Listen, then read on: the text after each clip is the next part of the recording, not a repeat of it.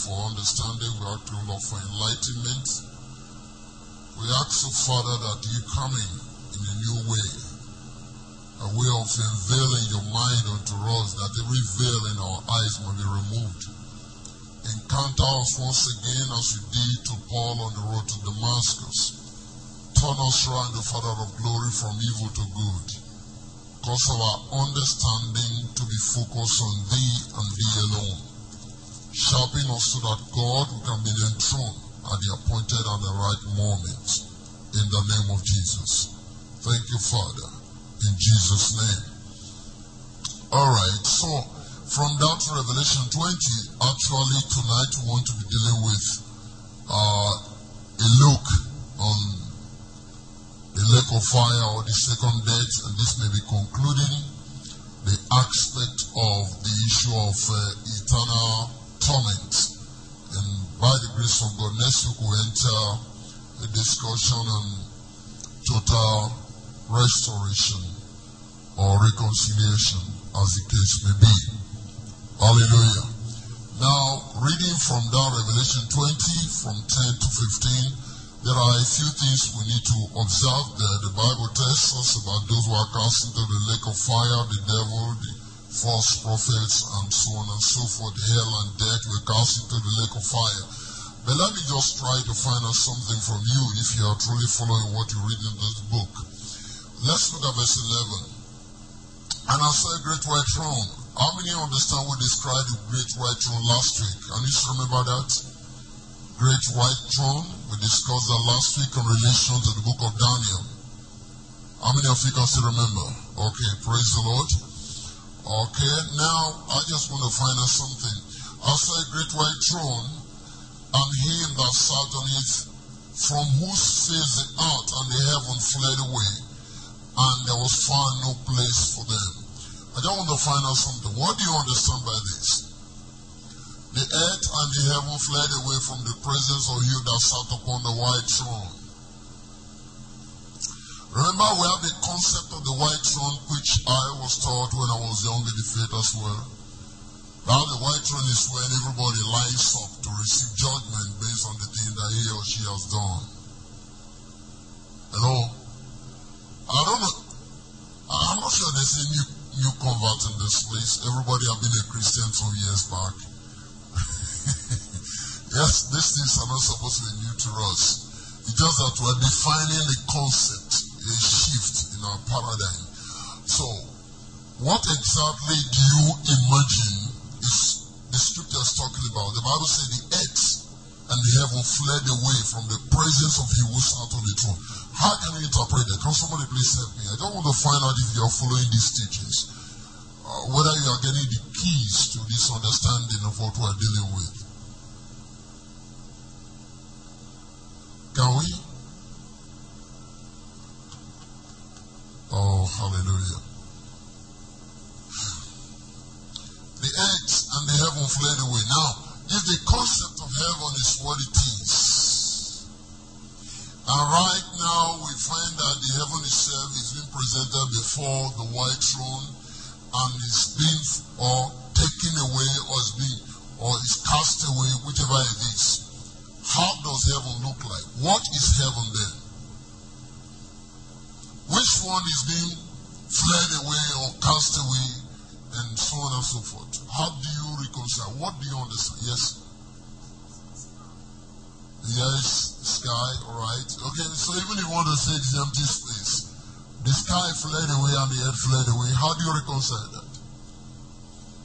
And even as the sky, you may be raptured into as well. So, if the sky is fled away or escaped from the presence of the throne, what do you find left? Can anybody tell us? Okay, let me help you. The Bible says, as we bought the image of the earthly, we shall also bear the image of what? Of the heavenly. He said, those are, are earthly, they are carnally minded. Are you listening to that? Praise the Lord. So to be carnally minded is death. Are you following that now? Alright. The Bible also tells us in Ephesians 2 that there is a power that worketh in the children of disobedience. The power of the prince of the air, which is the heavens as well. Are you listening to this? Okay. So two things are operating in your life. You are carnally minded and spiritually you are dead. By that I mean are working in your life that are not God's spirit.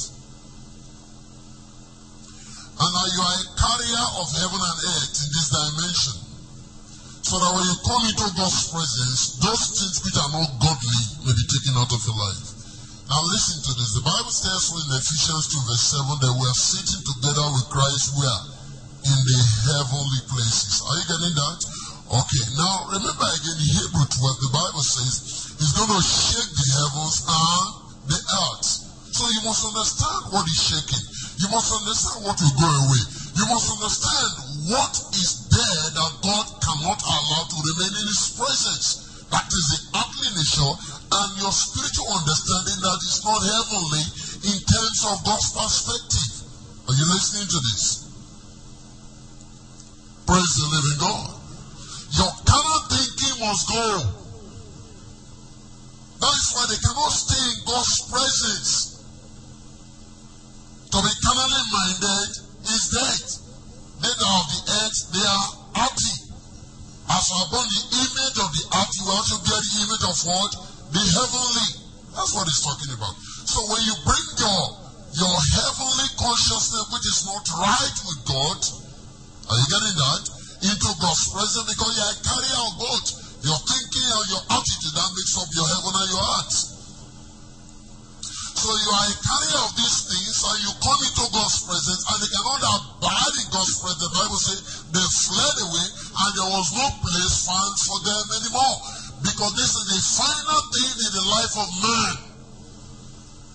By implication, by the time you come into the presence of God in the throne on the throne, which we call the lake of fire, you will no longer come back to inherit carnal nature or destructive heavenly perspective about who God is. Is it clear to us? That's why the Bible says the sea gave up the dead. What sea? I don't know if I explained that. Maybe let's begin to read from the outline. I will make you see that. Because people do not understand. When anytime you read about art, you see the art here, there is tree, there are mountains, and then you read about heaven, or anytime the word heaven is mentioned, you look up into the sky. Or you think about where God is. There's nothing wrong with that. But if that is the case, how come heaven is going to fly away? And where will God be? Hello?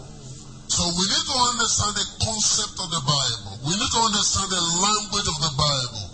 And that is why I, we are going to have some definition of terms so that we can understand what God is saying and then we can be able to apply that in the course of the study of the Word of God. Amen. So the heaven and the earth must do what? Fly away. Hallelujah. Now, if you look at Deuteronomy chapter 32, you're going to find the same principle. Uh, Moses was speaking and he said, Hear, O heaven, and hear, O earth. Now, you don't imagine Moses addressing the physical earth. Neither was he talking to heaven where God was dwelling. But he was talking of the hierarchy of man. The heavens in Deuteronomy 32 verse 1 and 2 speaks of the priesthood who were ruling Israel. They were in the heavenly places controlling Israel, the Levites. Now the earth are the generality of the Israelites who were following the instruction of the Levites. These are the heaven and the earth that Moses was talking to. He wasn't talking of the earth where you find stones and uh, crude oil and things like that. Praise the living God. Now let's move on here. Okay, so we've read that before. That is looking at something. Now let me give you another quiz again. I mean that way you can be able to answer this. Doesn't require any revelation. Let's look at um, verse number 14 of Romans, I mean Revelation 20, verse number 14. He said, and death and hell were cast into the lake of fire. This is the second death. Now, my question is, what is second death?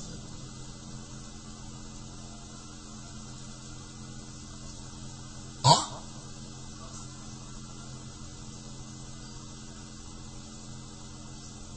Second death. Okay? Say the casting, yes. What is second death? Just read that passage from me and then tell me, give me an answer there. I know I'm asking you this. There is a need for you to begin to understand certain things. What is second death? Just verse 14. Mm-hmm. All right? Yes? You want to see something?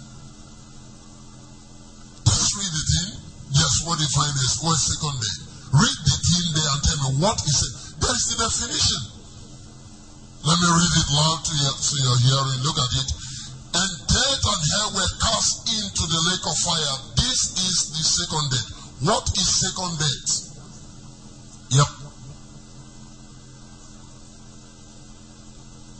Spiritual purification. I just want you to give me the word directly from the way it is in the scriptures. The lake of fire. Is that right? Any other thing? It's so simple. Casting into all the lake of fire is what? Second death. So you can say second death is equal to lake of fire, or lake of fire is equal word. Second death. Are you getting it? Okay, can I still pursue you a little bit further? What can you imagine to be the first death?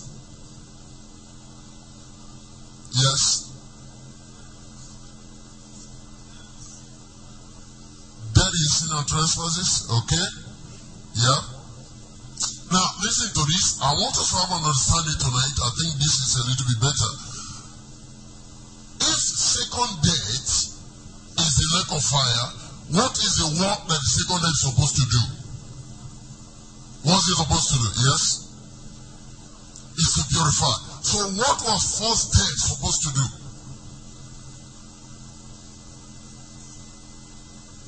The first death.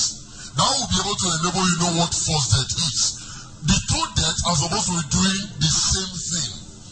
But one is that you fail to partake in one, so you have a second one. So what was the first death supposed to do? If you experience first death, yeah? Good. First death was supposed to prevent you from second death. So what was supposed to prevent you from second death?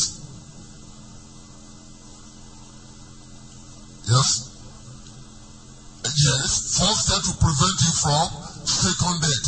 So, what was first death was supposed to do? We have answered. It also does what? Purify. Now, what is that supposed to mean to you? That is, what then do you understand by first death?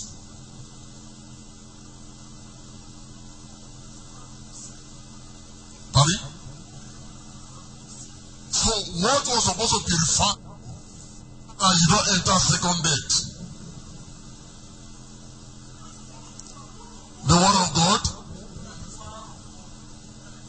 Christ? Yes. Yes.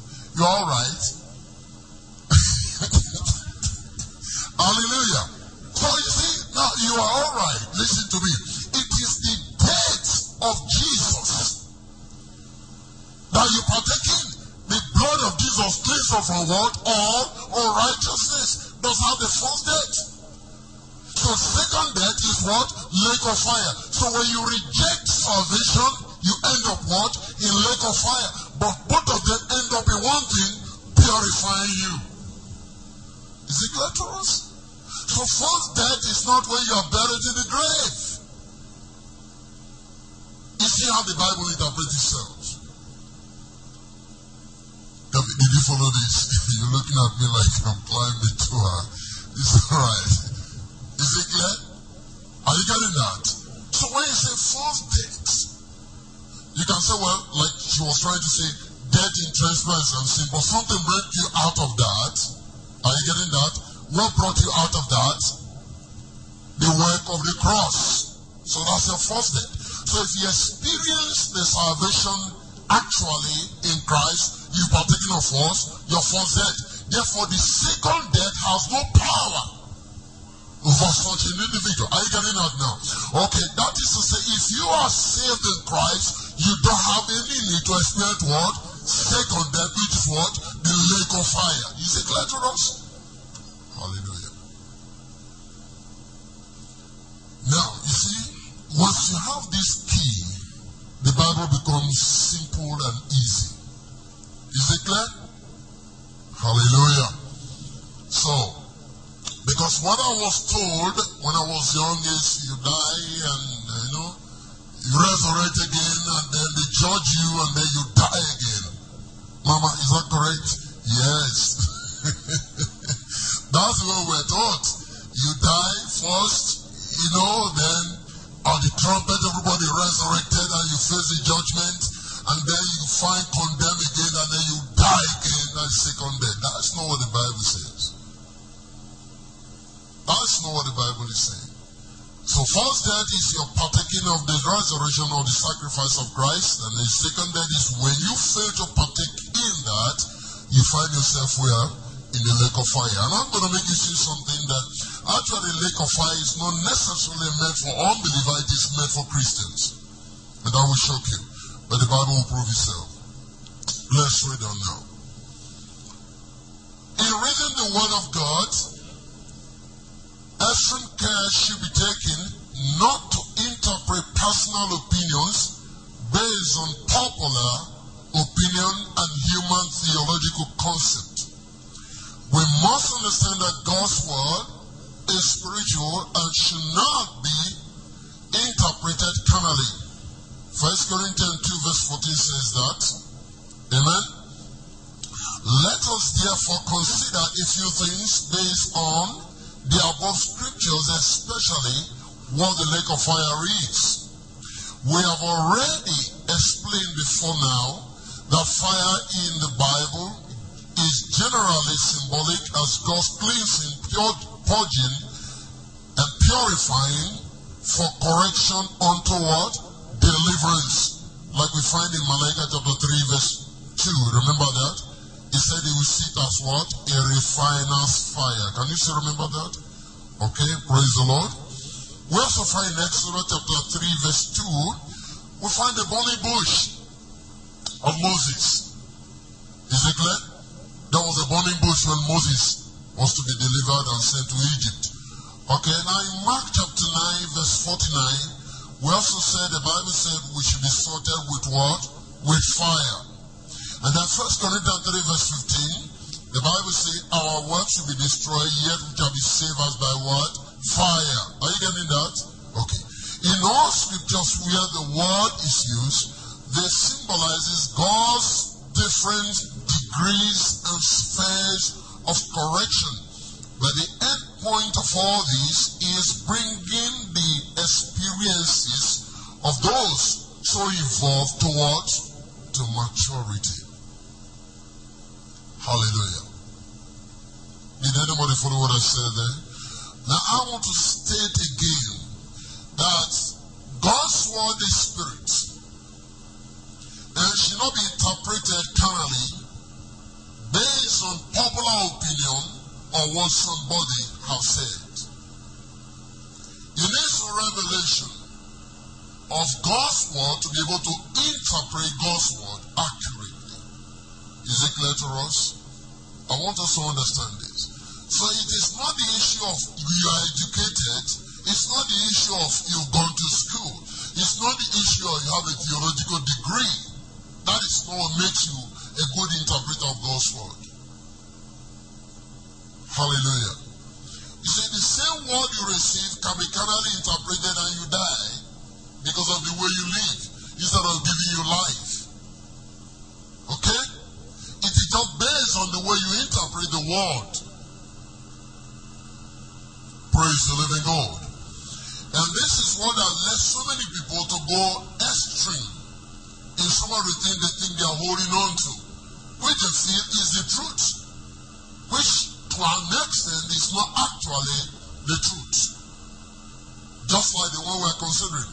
You talk about first death and second death, they were going to tell you when you when you are born nine months and then you live up to about eight years and you die, and that's your first death, and then you come out and then they judge you and then you die again. That's your second death. That's no Bible. God is not dealing with all of those things. On the day you die, it's not the day you died. You died before you died. I'm, is, am I making sense to you? You first die before you die. It's not the day you are buried in the cemetery, that's when you die. You, as long as you don't know Christ, you are already dead. That is to God. That's why Jesus said, let the dead bury the dead. Let's understand the Bible language. So that we can speak like men. Hallelujah. Praise the living God. We're discussing something this afternoon with my wife. You see, we have come to a point where we're now actually applying the scripture to our own understanding. And so we live like every other man. For instance, if you are bereaved, how do you behave? We tell you the amount of God's word in your life and what you believe about what has happened to that individual. Because if the Bible tells us in 1 Thessalonians that you need not to mourn like the unbelievers who have no hope, it means we have hope that that individual has a place in God. So there was no cause to do what? To mourn. But you see, Christian wail and cry and put on black clothes and all that. That tells us the perception. God knows that we don't really receive His word as we ought to receive it. Hallelujah. Okay, so the word of God is spirit, and it should be interpreted on a, from a spiritual perspective. It should not be taken literally in the sense of it just like every other man want to interpret words. No, it should be taken from a spiritual perspective. Hallelujah. Praise the living God. All right. So we find that the word fire is meant for purification, it's meant for you know, purging is meant for uh, bringing one to maturity, and essentially, like we said, there are all different degrees and specs, you know, if I may use the word, of correction. It all depends on the individual so involved. Hallelujah. Are you listening? It all depends on the degree of the individual that is passing through the purging. Glory to God. The kind of fire needed for gold is not the same thing needed for silver. Can somebody say amen to that? Do you understand what I mean by that? All right. So the degree of fire you need for silver is not the one you need for gold. Depending on the kind of dross that is found in either the silver or the gold. Praise the living God. Are you listening to me? And I want you to understand it very well.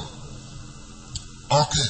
So I want to also state in that direction or that in that, that dimension that the kind of purging you will need may not be the one I need. Is it clear? Depending on how we relate to God and how much of God's life and His word is within us. The kind of purging you need is not the one I need get back into God. Is it clear to us? All right. And that will tell you accurately that that's the truth because you find that even if two people have to stand on the on the on the on the what is it, the judgment seat, judgment box, or whatever you want to call that, at the court, you see the offenses committed determines the verdict of the judge. Is it clear? You can't see two people commit offense and they brought them to court and the judge will say, oh, you're sentenced to death. This one you're sentenced to death. That one you're sentenced to death. That's not true. It all depends on the offense committed. If the one committed murder, the other committed, you know, maybe stole. Okay, okay, you, two years imprisonment with an option of fine. This one, two years imprisonment without option of fine. It's the same judge. Are you listening to that? So you don't expect God, who is all wise and all knowledgeable, to pass judgment upon everybody on the same offense, and everybody enter the same place and suffer the same thing forever and forever and forever. Is anybody understanding me? Praise the living God.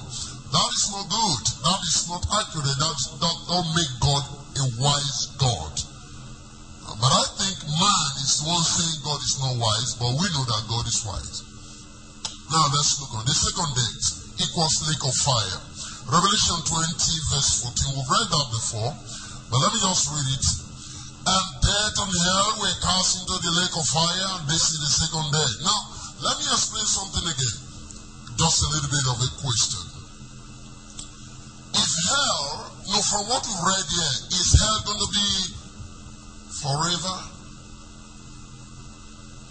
Hello? Hell is cast into what? Lake of fire. Some in hell will also terminate. So even if you find people in hell, they're going to eventually all be evacuated into what? Hallelujah. Are you getting that? So when you bring the concept of hell for forever and ever and ever, the way you put it, you may miss certain elements in God's word because the lake of fire is prepared to swallow up what? Hell. Amen? So there comes a time where you can no longer find hell. If you want to look for hell, you find hell where? In the lake of fire. Glory to God. And when the lake of fire fully doing its job on hell, hell also does what? Disappears. Are you getting that? Praise the Lord.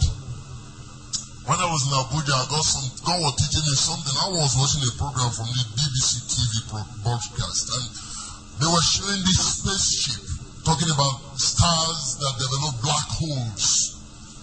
You know, and that is to say, stars grow and stay and shine for a number of time, and they develop what we call black hole, and they disappear from existence. Are you getting what I'm talking about? That means all of them has their durations. Hallelujah. Are you listening to me? Okay. Now that will teach you something. You can use that to interpret. Don't forget, we have all kind of stars. Devil also, people say, have been a star before. So I think the devil is developing a black hole. Hallelujah. He's developing a black hole. Amen. Okay, now let's move on. Looking at the above passage, it is a common belief that the lake of fire is a place for the sinners outside the church. But that is exactly not the case, for we are told, and I would like us to look at uh, Revelation 2 and verse 11. Let's see, who are those that are actually supposed to experience the lake of fire? Because we use that for sinners. We use hell for sinners, we use lake of fire for sinners. Oh, you are smoking cigarettes, you're going to go to lake of fire.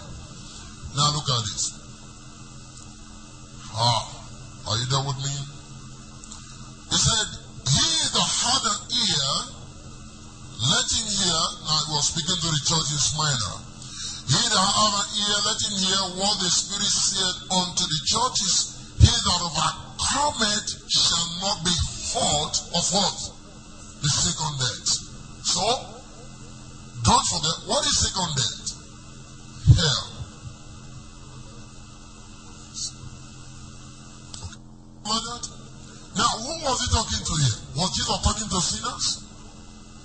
He was talking to the church. He that overcometh shall not be what? Hurt of what? Second death. What is second death? Lake of fire. Now he was speaking to the church. He wasn't talking to unbelievers outside. Now, let's begin to find out what for instance he told us supposed to overcome. Let's go back a little bit. Back up to verse 8. And unto the angel of the church is mine write.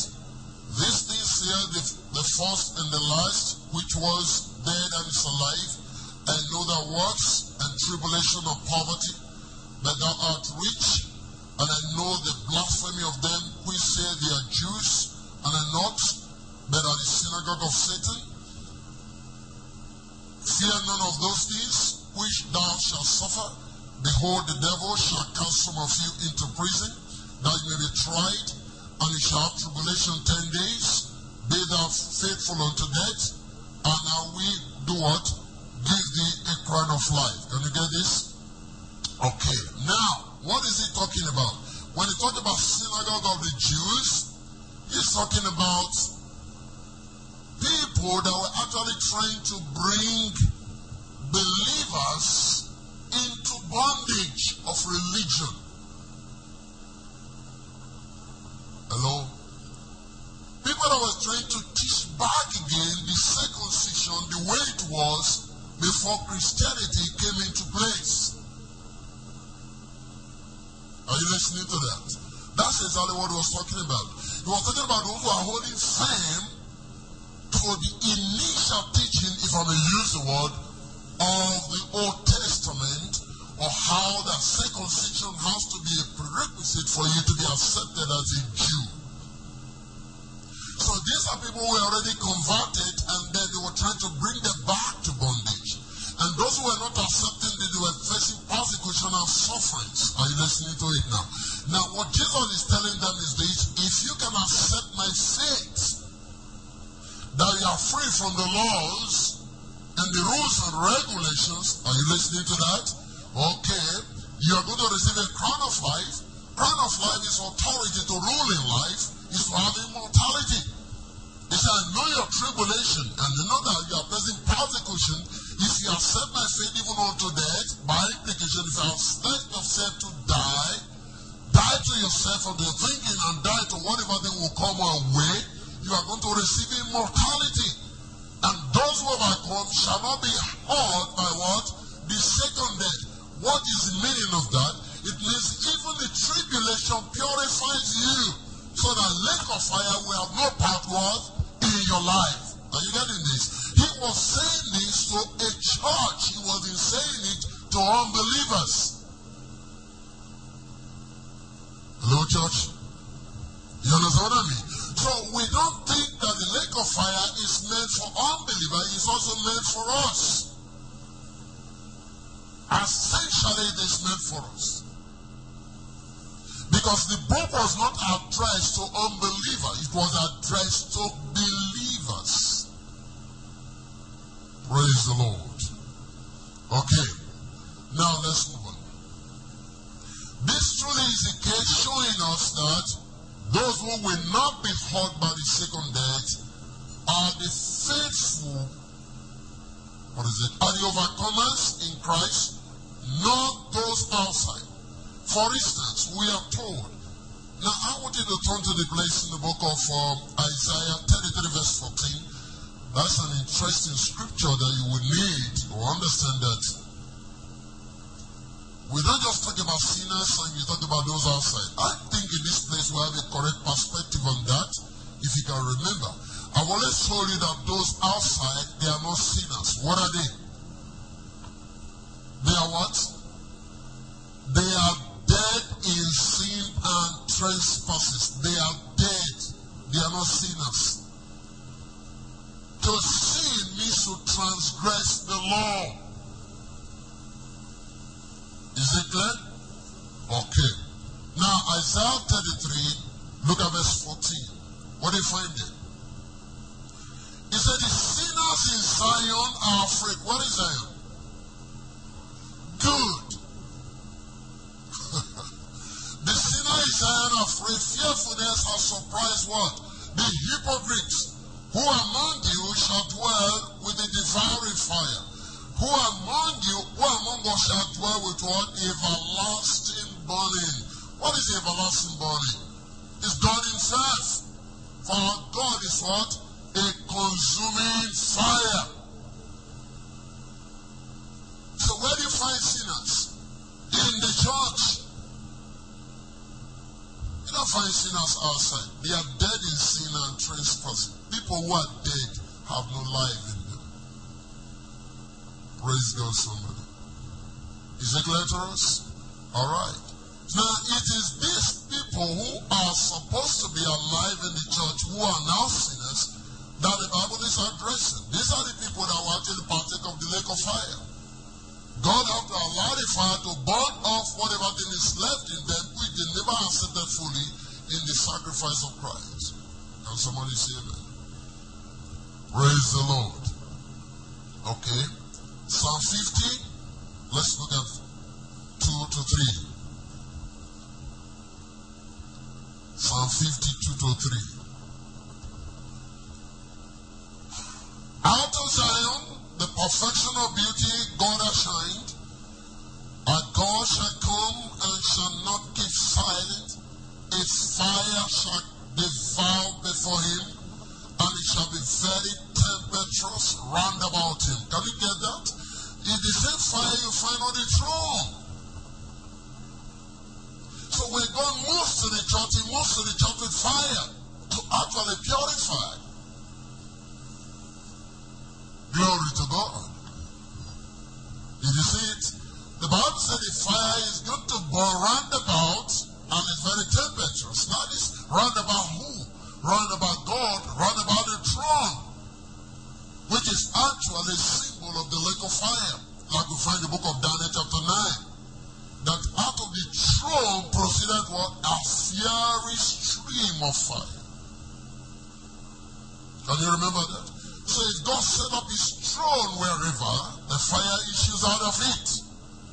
And we say it is targeted at sin or iniquities in the life of man, especially those who are supposed to be believers. Why? So that they can be prevented from partaking in the lake of fire. Praise the Lord. So like we've already said, the first death is your life and acceptance of the sacrifice of Jesus for the blood of Jesus cleans us from all what? All unrighteousness. Now, if you can't partake of that and live in that, you have every opportunity now made available for you by God through the second death, which is the lake of fire, to experience your salvation. If I'm put it that way. Hello? Okay. Praise the Lord. Now, in the essence of it, those outside of Zion, the church, are dead in sin and trespasses. Ephesians 2 verse 1. But those in Zion are alive and they can only transgress the law. They only can transgress the law. For where there is no law, sin has no power. So what are we saying? The lake of fire is for the believers who could not overcome the works of the flesh and what? The Adamic nature. Is it clear to us? Hallelujah. Are you listening? Amen? All right. So let's not destroy it against sinners. In fact, I was trying to do something this afternoon. Lord was showing me something. The concept of our message to the world is wrong. And by the grace of God, we're going to see that very clearly. What God asks us to preach is different from what we are preaching. Amen? Praise the Lord. Okay. Next week, we're going to see that. The Bible says we are ambassadors of Christ. An ambassador have to represent someone, and there are things with which he carried to represent the person that sent him. And if we truly be Christians and we know what we're doing, our message should change. God is going to help us. Hallelujah. Because the more you make people see certain things, the less they believe in the God you you are preaching. Okay? Can I say this? I think it's, it, it will be more difficult for people to accept the kind of God we present because they ought not to see that same God that way. The kind of God we present sometimes is not different from the shrine people present. I don't know if you are following what I'm trying to say. Listen to me. People will tell you this shrine will kill you or will do this or will do that. I don't know if you've, you've heard that before. Are you listening to me? Now we present the same thing to the church or to Christians as that is the way our God also acts. I don't know if you are understanding me. In, in fact, when we project hell and lake of fire, we are making the living God more dangerous and terrible than even the shrines. Now let me explain. The shrine can only kill your physical body. But we are saying our God, even after you have died, still punishes you forever and ever in the lake of fire. Our God is more wicked than the shrines. God will help us. Let's move on now. Lake of fire for a time, not eternity. This may shock some of you. A comparison of few scriptures will confirm that this fact. For instance, Revelation chapter 14, 9 to 11. Can we go back there? Revelation 14. There are certain things I want you to note as we're going to read this passage. Revelation chapter 14. 9 to what? 9 to 11. Now, first of all, note this that in Revelation 13 we talk about the beast and the mark of the beast and the image and the number of the beast. Amen? That is Revelation 13. Progressively now, verse 9. And the third angel found, followed them, saying with a loud voice, If any man worship the beast and his image and receive his mark in his forehead or in his hand, I will not permit me to say one or two things about this. But it's not 666 that you people teach you about. For those of you who are just coming in, we have a booklet on that. What is the number 66? There's a need for to study and understand. If you receive a mark in your forehead, it simply means you have the identity of an individual in your thinking. Okay? You're thinking like that individual. That's what it means. Okay, let's progress. Now the same shall drink of the wine of the wrath of God, which is poured out without mixture into the cup of his indignation, and shall be tormented. Now begin to follow that with fire and what? Brimstone in the presence of the holy angels and in the presence of the Lamb. Verse 11. And the smoke of their torment ascended up forever and ever. Note that. And they have no rest day nor night who worship the beast and his image, and whosoever receiveth the mark of his name. Let's there. I want us to do a little bit of what study as we're going to progress in this. Praise the Lord. Okay, now go down to your outline.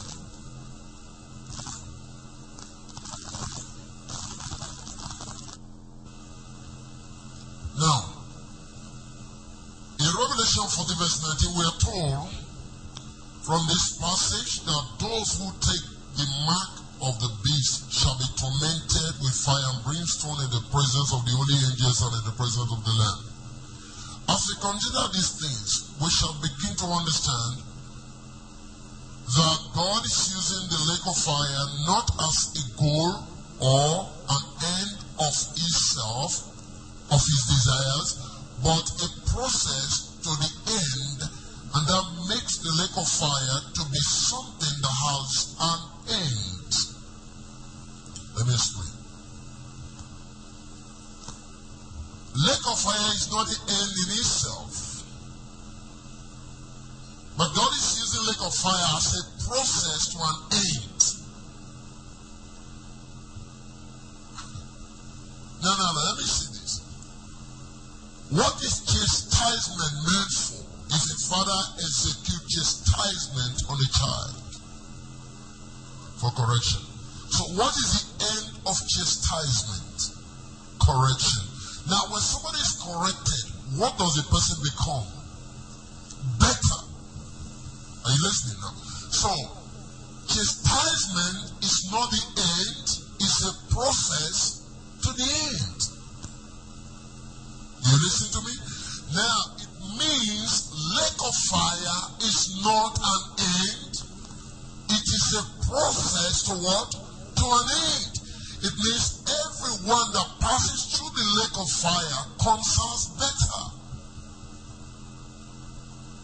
Hello, church? Therefore, the lake of fire is a goal, is a process to the end of a goal, if I may use the word. God's goal is to have a mature humanity.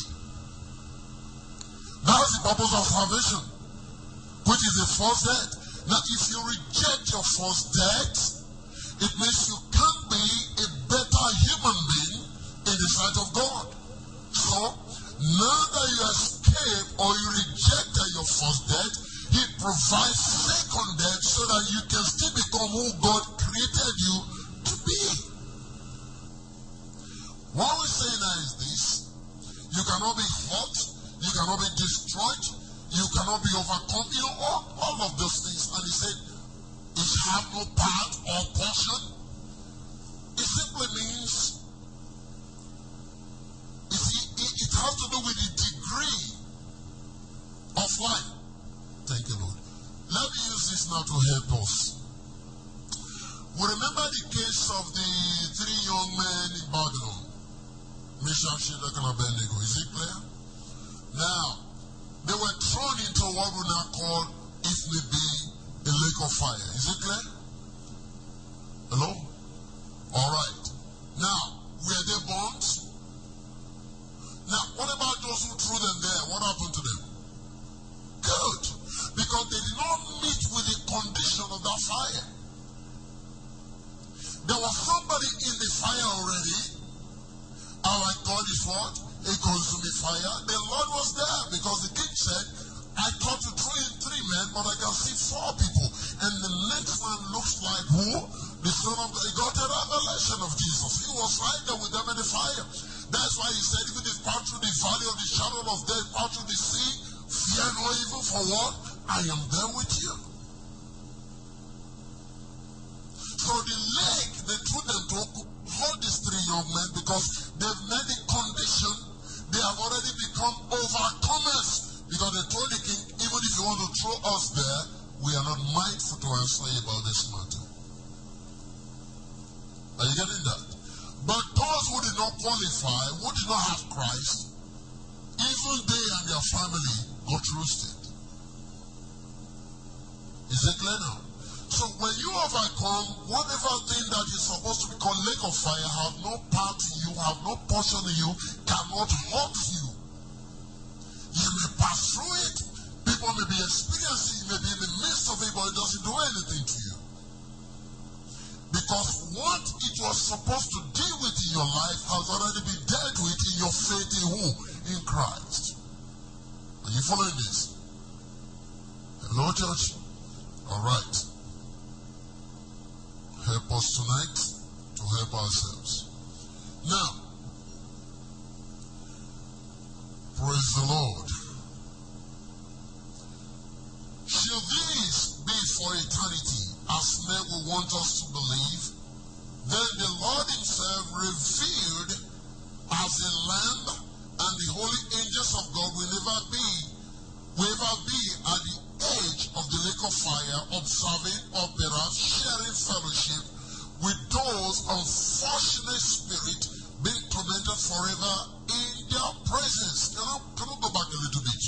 Let me explain what I mean. Revelation 14. Are you there now? Get to your Bible. Look at this. Are we there, Revelation 14? Okay, let me read now. Those who take the mark of the beast. Look at verse 10. This say shall be. Oh, is that the word I'm even looking for? Okay. Now, the saints shall drink of the wine of the wrath of God which is poured out without mixture into the cup of his indignation, and he shall be what? Tormented with fire and brimstone. Where? In the presence of the holy angels and where? In the presence of the Lamb. Who is the Lamb? Jesus is the Lamb. Now, actually, this is what actually took me out from a particular denomination. Because I asked this question in Sunday school and there was no answer. And so I'm surprised you're telling us we're going to be in heaven. We're going to stay in heaven with Jesus Christ shouting, Holy, Holy, singing Hallelujah. But the Bible is telling us here that Jesus Christ and the holy angels they are going to be at the edge of the lake of fire where the sinners and the wicked one are going to be tormented forever and ever and ever. When then are we going to have fellowship with Jesus in heaven? They said I came to cause confusion.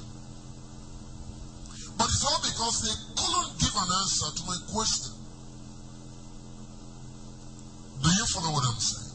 So if the lake of fire is an experience for eternity, that means Jesus will always be there for what? For eternity. And I wonder if Jesus is going to be enjoying or having anything to do with joy. Because these are the people he created. And here they have been tormented and he's watching them. And the picture they gave to me is that the devil will be the one to supervise them. I don't know if you have followed what I'm talking about. It's a serious thing. That tells you what religion can do. So Jesus and the holy angels are there and watching the saints and all the people. Now, don't forget, the saints are also going to be there. Okay, being tormented forever and ever. And Jesus will just be there watching. The holy angels will just be there watching, and the devil will just supervising those burning, turning them. Have you seen chicken or suya before? Just turning them and turning them. And then somebody say, increase the fire. I say, yes, sir. You know? That's religion. Hallelujah. Are you listening to this? It means the lake of fire is in God's presence. Am I correct? It's right in His presence. You don't find the lake of fire somewhere and heaven somewhere else. It's in His presence. I have always asked this question. The Bible tells me in the book of Genesis that when God was to destroy Sodom and Gomorrah, he rained fire and brimstone from where?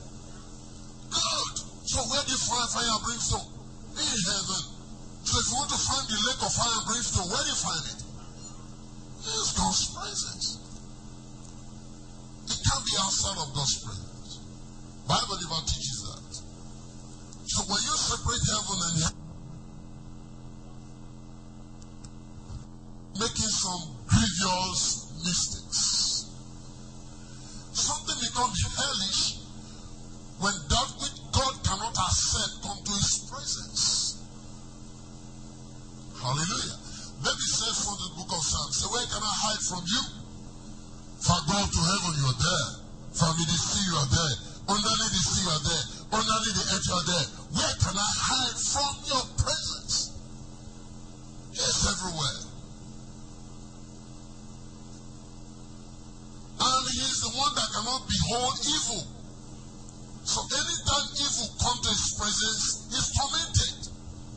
That's why you find that the demons that was in that man in the cemetery, they already started getting tormented because Jesus appeared in their presence. When they said, it is not yet time for us to be tormented, it meant because you have not yet gone to the cross. The devils knew. Have you come to torment us when it's not yet time? That there was a time for them to be what? Tormented. What time was that? It's not when it's going to be in the lake of fire. It's when he will go to the cross. That's when we bruise the head of Satan and their power shall be finished. And then the apostles can move out and the devils are also subject unto what? Unto them. That's what it meant. Hallelujah. And this is where the devil is tormented now. Because he can cast out devils. To them that believe, these signs shall follow them. They shall cast out devils what? In my name. Hallelujah. Now, so that is the issue. I think we have the wrong theology there. So let's move on a little bit.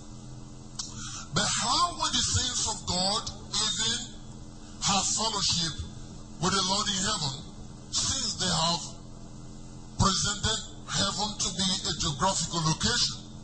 So absolutely, these are a part of, just over, a portion with no power, are tormented with fire and brimstone, all spectre degrees and length of punishment proportionate to the nature and work of the individuals receiving them. Hello? You follow what I mean? Right. We are saints and there are degrees of sainthood. Did you understand what I mean? We are all saints, but there are degrees of what? Sainthood. Based on our relationship and our fellowship with who? With Christ. Praise the living God. You cannot expect a hundred percent perfect church. Did that make sense to you? Because it's so much an individual affair. doctrine of a church does not make the church a holy church. Praise the Lord. You understand what I mean there? That's why St. Paul was saying, work out your own salvation with fear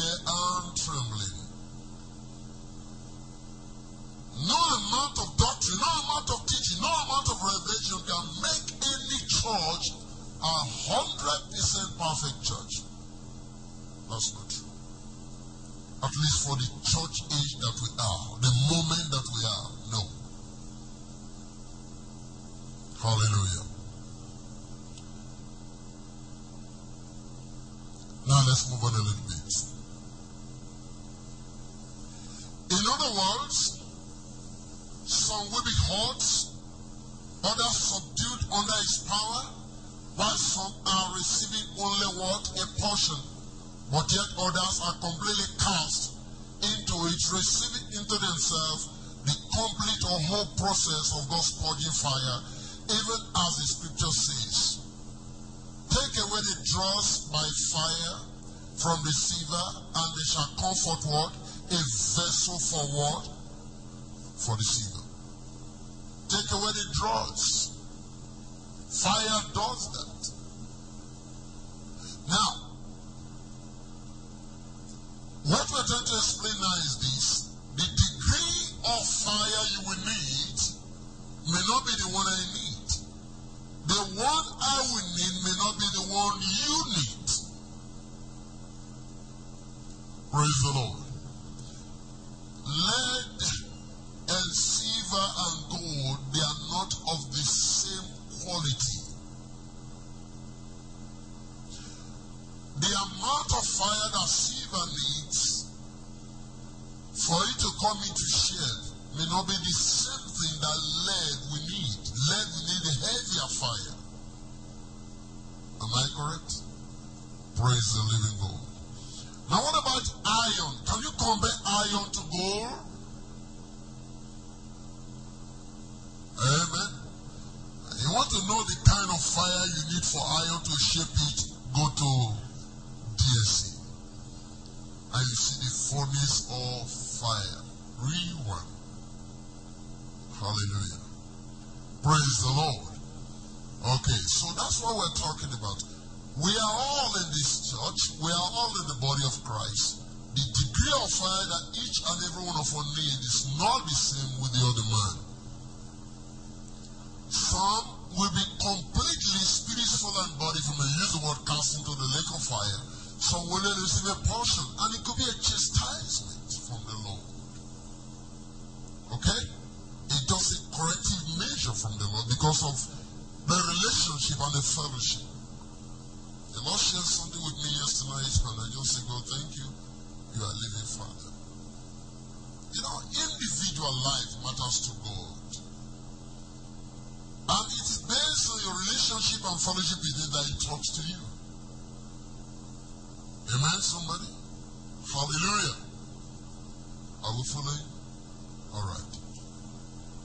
Let's move on now. Now, in Job 23, verse 10, the Bible says, Oh, am I right? Okay. What did he say? When he has tried me, I shall comfort what? As gold. When God himself has tried him, he will comfort us gold. That's Job talking. That means as at the time he was saying this, he was going through a process. But by revelation, understood that the process will produce something precious in his life.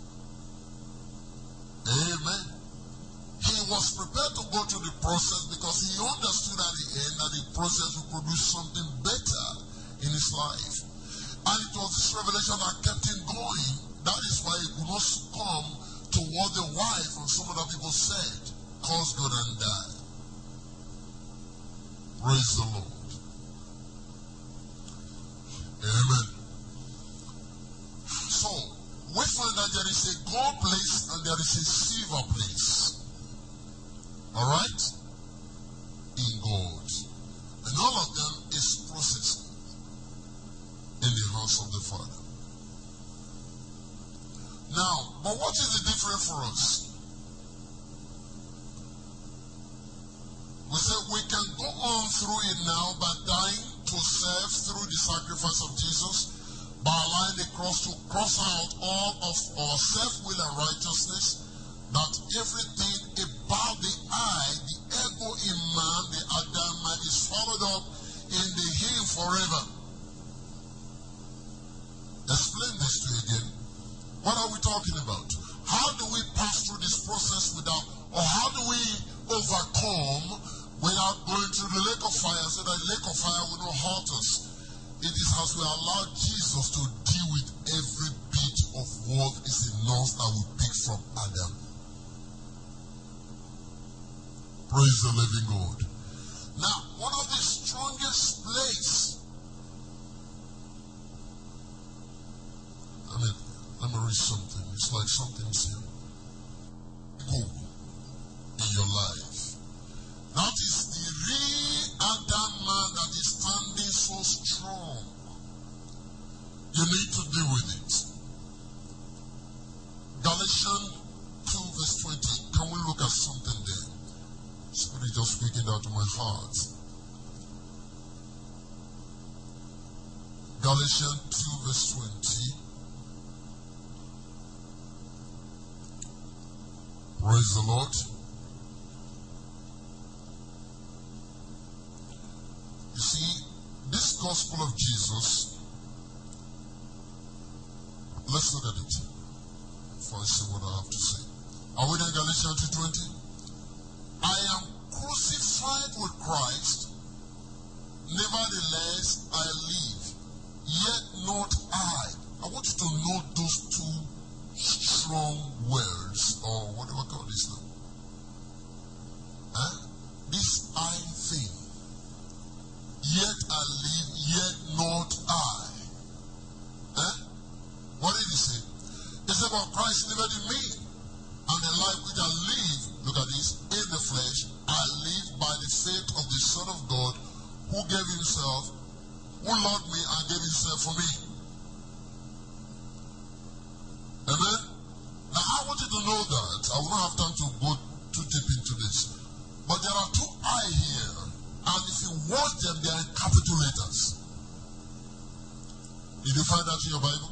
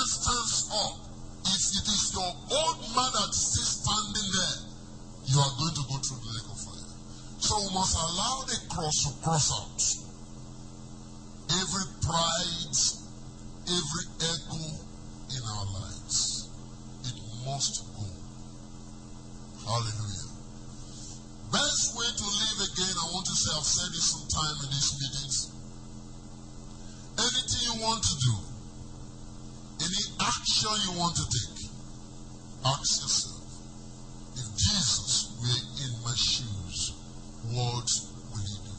It will help you. If Jesus will forgive, then forgive right there. If Jesus will complain, go on complaining. If Jesus will speak to other people about it, go and tell people about it. Are you listening? There was a book I read about this. They just put themselves together and said, This is going to be our philosophy. It was a printing press. Okay. Now, it came to a point they were to publish certain things. The publishing was going on so fast, and they brought in some things to be published. And this man said, We'll no longer do that because we're Christians. Are you getting that? Because they asked the question, if Jesus said they own this printing press, will he publish this article? And the answer says, no, it's okay, we're not publishing it. Because Jesus will not publish it. It will guide you, it will help you. You may pay a price, but you're also escaping from the lake of fire. If Jesus will be alive, will you do what you are doing? If Jesus will be a wife, how will he address the husband? If Jesus will be a husband, how will he address the wife? If Jesus will be a son relating to a father and mother, how will he behave? Are you listening to me? Ask yourself those questions. Whatever answers you have, walk with it. Praise the Lord. Let's move on now. Oh. So where am I? Now, in dying to sin, we start from the inward and then outward as a manifestation of that which has taken place within. This is the second day. Now I want to explain something. It's very important. We don't start from the outward, we start from the inward and it manifests on the outside. Amen. We have religion that dresses the outside, but their inward man is dead. I spoke this at Akwa Ibom when I was ministering. We have taught the, the salvation process very wrongly to people. Because when we use it from the tabernacle, we say, well, salvation starts from the outer court. You move into the holy place, you move into the most holy place. But that's not correct. Because the most holy place is your spirit. The first place for salvation is from where your spirit. It doesn't start from your outward man, it starts from your inward man. So theology deceived us. And that's why we're having problems. And that's why our theology is more on the outside and not on the inside. And so it's difficult for us to appreciate the God but if uh, our inward man receives light, it breaks into our soul. From our soul, it breaks in what? Into our body. Remember the study on the whole man redemption. It starts from the spirit, it doesn't start from the outside.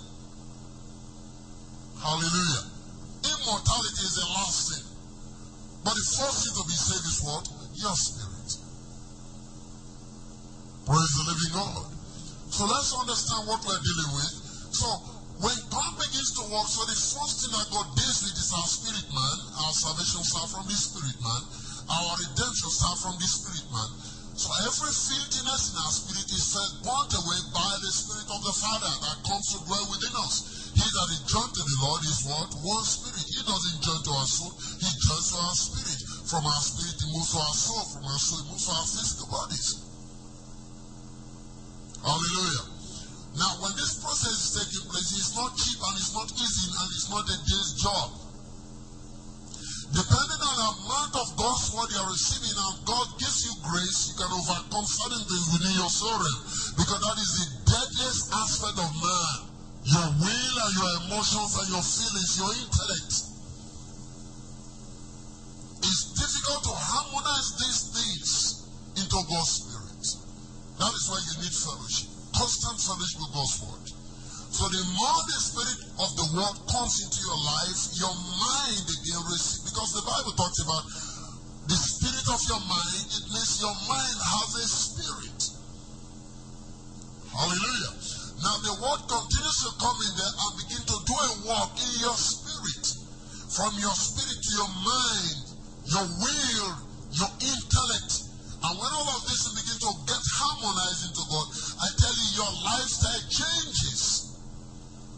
I can always tell you this. What can cause people to turn upside down can always make you stand upright. When your soul is redeemed, you know, we blast tongue from our spirit man.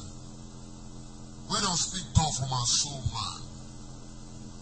Are you getting that? The spirit can manifest from your spirit man. That is not to say your soul is redeemed.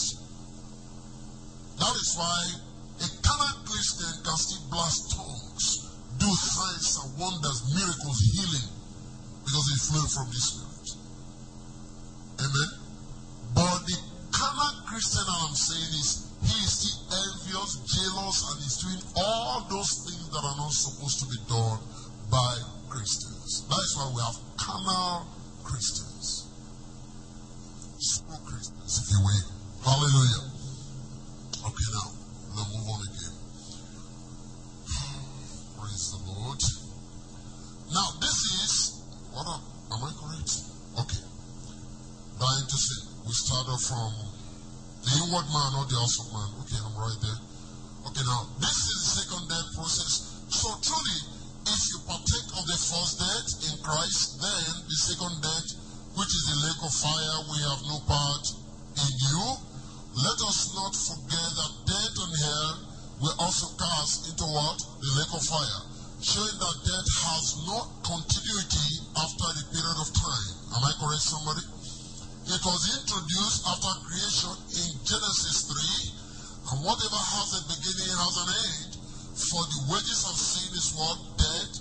And the last enemy to be destroyed is what? Death. 1 Corinthians 15 26. As it is cast into what? The lake of fire. Therefore, the lake of fire ends death in the programs of God. Am I correct? All right. So there comes a season and a time, I rejoice in this, that death can no longer and will no longer function on the face of the earth. There comes a time in the history of humanity when death can no longer prevail because it must be done away with. Why? Because it was introduced at a point in history. And that was Genesis 3. When man partook of the tree of knowledge of good and evil, death was introduced. Death was not there in Genesis 1, death was not there in Genesis 2. Hallelujah. Am I making sense to you? Alright. So lake of fire will eliminate death. So of course we should going to ask him for lake of fire because it has some good things. Smoke ascended day and night. Let's look at that.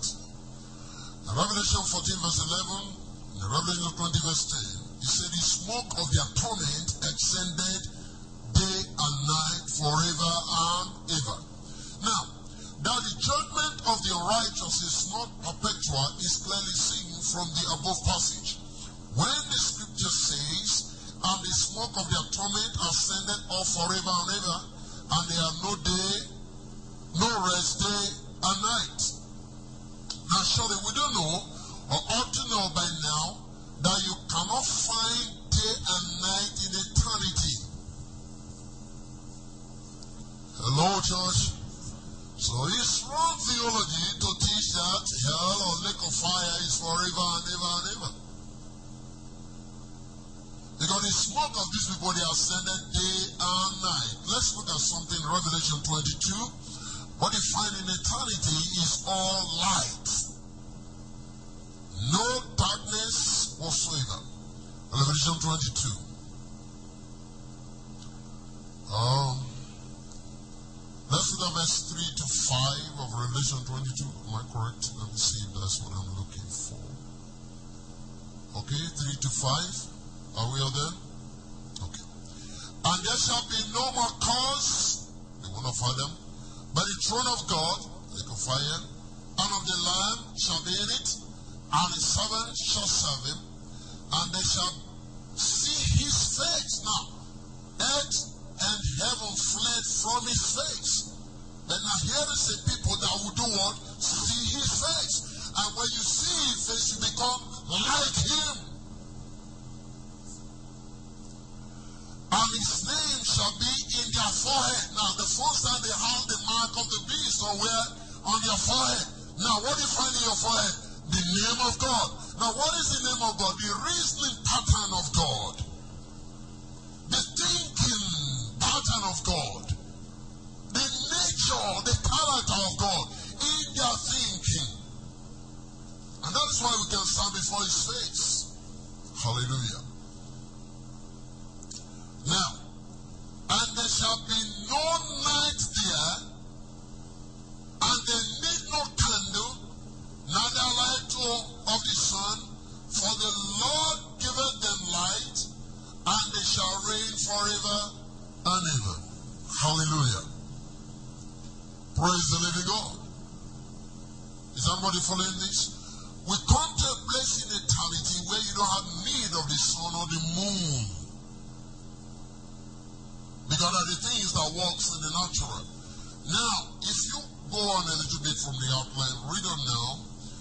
Um, we say specifically verse 5 says, And there shall be no night there, and they shall need no candle, that's artificial light, neither light of the sun.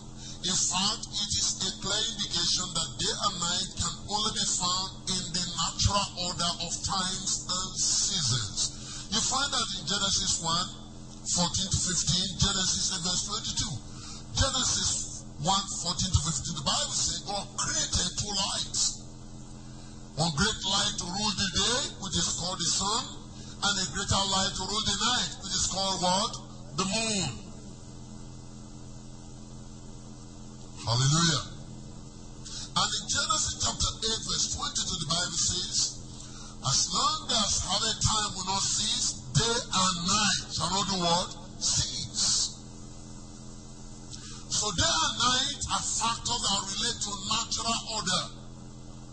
They are not factors of eternity. Hello? And here the Bible is saying that they are not ascended of day and night. Could this be eternity?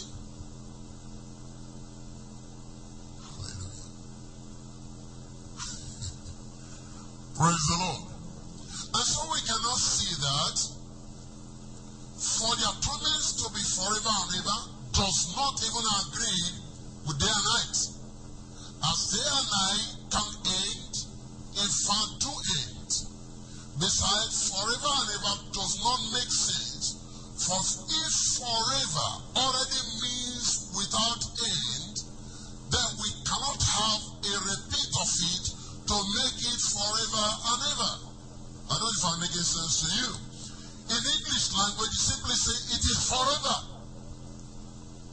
And that means continuity. Hello? Now, if you begin to say forever and ever, you are just simply doing what? Repeating yourself. Is it clear? And I'm sure you already know that. Those who were in the Bible studies a few weeks ago, we spoke of what do you call that? Especially when you find it in the book of Psalm, it talks about forever and beyond. What do you get that? Olanva Adam. That's the Hebrew word for it. You forgot it so soon. You're not sure. Hey, God, God will help us. that is Olava Adam in the Hebrew. Okay? Now, if you're talking of forever and ever in the Hebrew, for instance, you're going to say Olam and Olam or Olava Alam.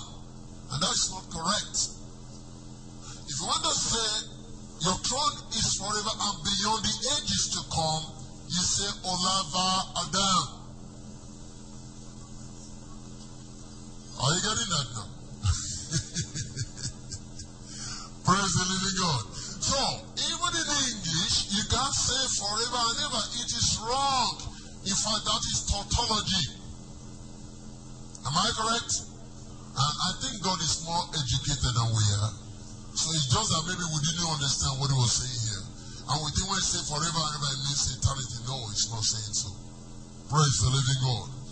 If you read 40,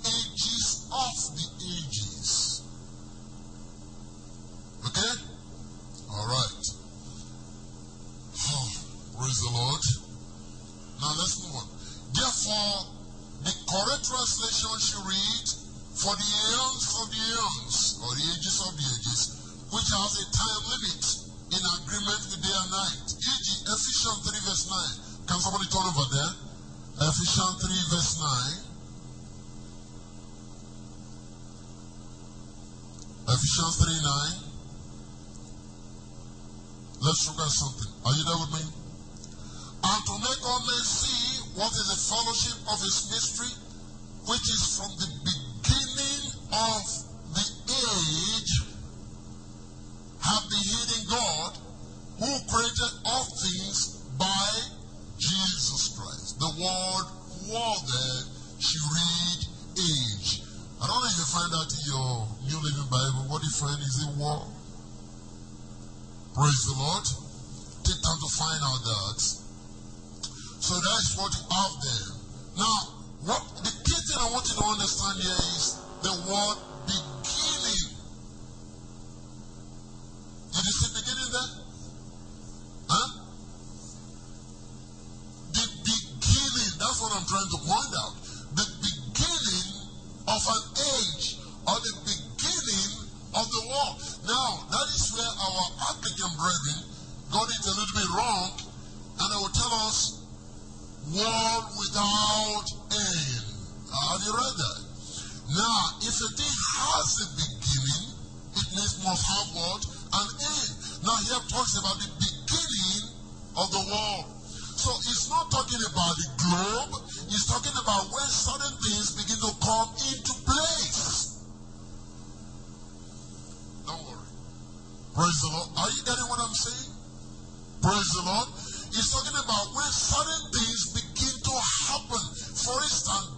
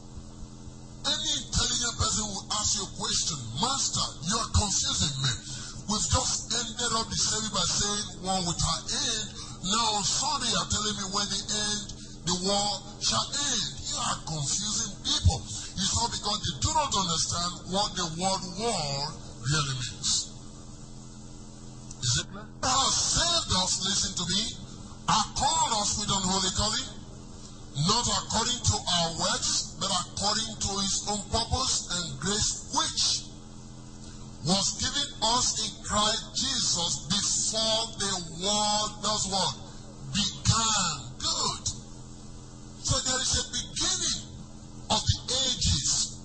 So anything that has a beginning also has what? An end. That's what we're trying to explain. Praise the Lord.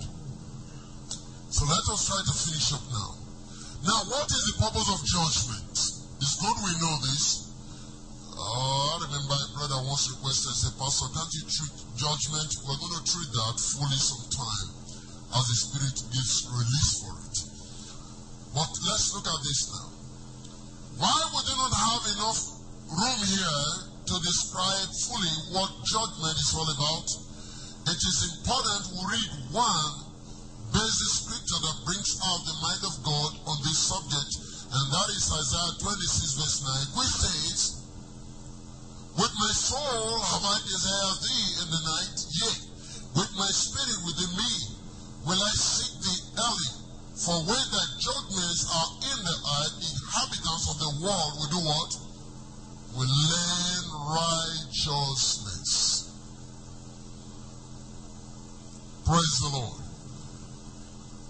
Just read on again.